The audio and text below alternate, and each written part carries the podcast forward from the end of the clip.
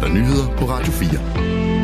Flere elever i indskolingen på Borup Skole i Køge Kommune har angiveligt oplevet grænseoverskridende adfærd fra jævnaldrende børn på skolen. Det skriver det regionale medie SNDK og TV2. Ifølge de to medier er der både tale om vold og i nogle tilfælde grove seksuelle krænkelser.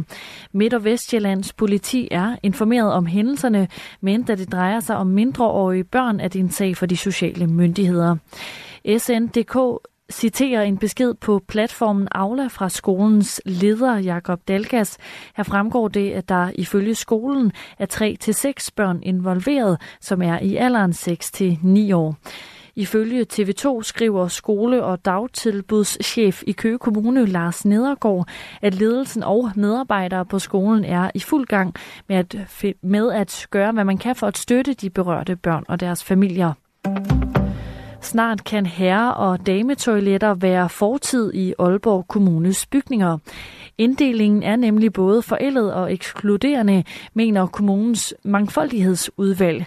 Og de har derfor foreslået at indføre kønsneutrale toiletter. På den måde vil kommunen som arbejdsplads signalere, at der er plads til alle uanset kønsidentitet. Det siger byrådsmedlem i Aalborg Kommune og formand for mangfoldighedsudvalget udvalget, Tobias Bøgeskov Eriksen fra Socialdemokratiet. Og så er det et andet parameter på, det er jo, at vi egentlig faktisk mange steder i forvejen egentlig har deltoiletter. Altså der er jo flere forvaltninger, der i forvejen har øh, mand og herre på samme øh, matrikel, der gør, at man den dag i dag deler toiletterne. Men det er stadig lidt forældet med det gamle piktogram, og der tænker vi egentlig, at vi gerne vil forny os, og egentlig bare få et øh, piktogram, hvor der bare står toilet. Så er det så dejligt enkelt og, og nemt.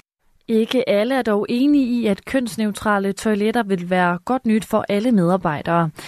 Et andet medlem af Aalborg Kommunes mangfoldighedsudvalg, Lotte Fink fra de konservative, er lidt i tvivl om, hvor mange som rent faktisk lider under, at de hverken kan se sig selv som mand eller kvinde.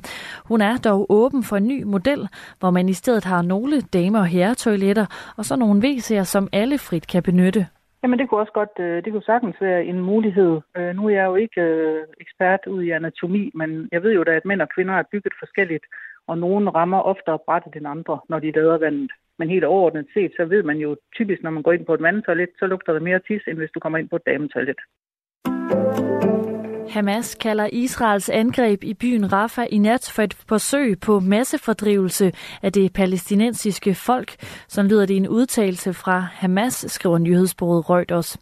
Ifølge de lokale sundhedsmyndigheder i Gaza, som er kontrolleret af Hamas, meldes 37 personer dræbt og mange kvæstet som følge af angrebene. Israels militær bekræfter, at det har udført og afsluttet en række angreb i nat. Ifølge militæret har landets specialstyrker befriet to gisler i netop Rafah. Færre par sagde ja til at blive gift med hinanden i 2023 sammenlignet med året før. Det viser en opgørelse fra Danmarks Statistik. I 2023 var der knap 31.600 hvilser, mens der året før var lige over 33.000 par, som indgik et ægteskab. Det er et fald på 4 procent. Antallet af hvilser i 2022 var der også det højeste i de senere år. Det skyldes blandt andet, at mange havde udskudt, udskudt bryllupper på grund af coronapandemien. Overskyet med udbredt regn, slud eller sne, temperaturer mellem frysepunktet og op til 7 graders varme. Nyhederne på Radio 4 var læst og redigeret af Sofie Levering.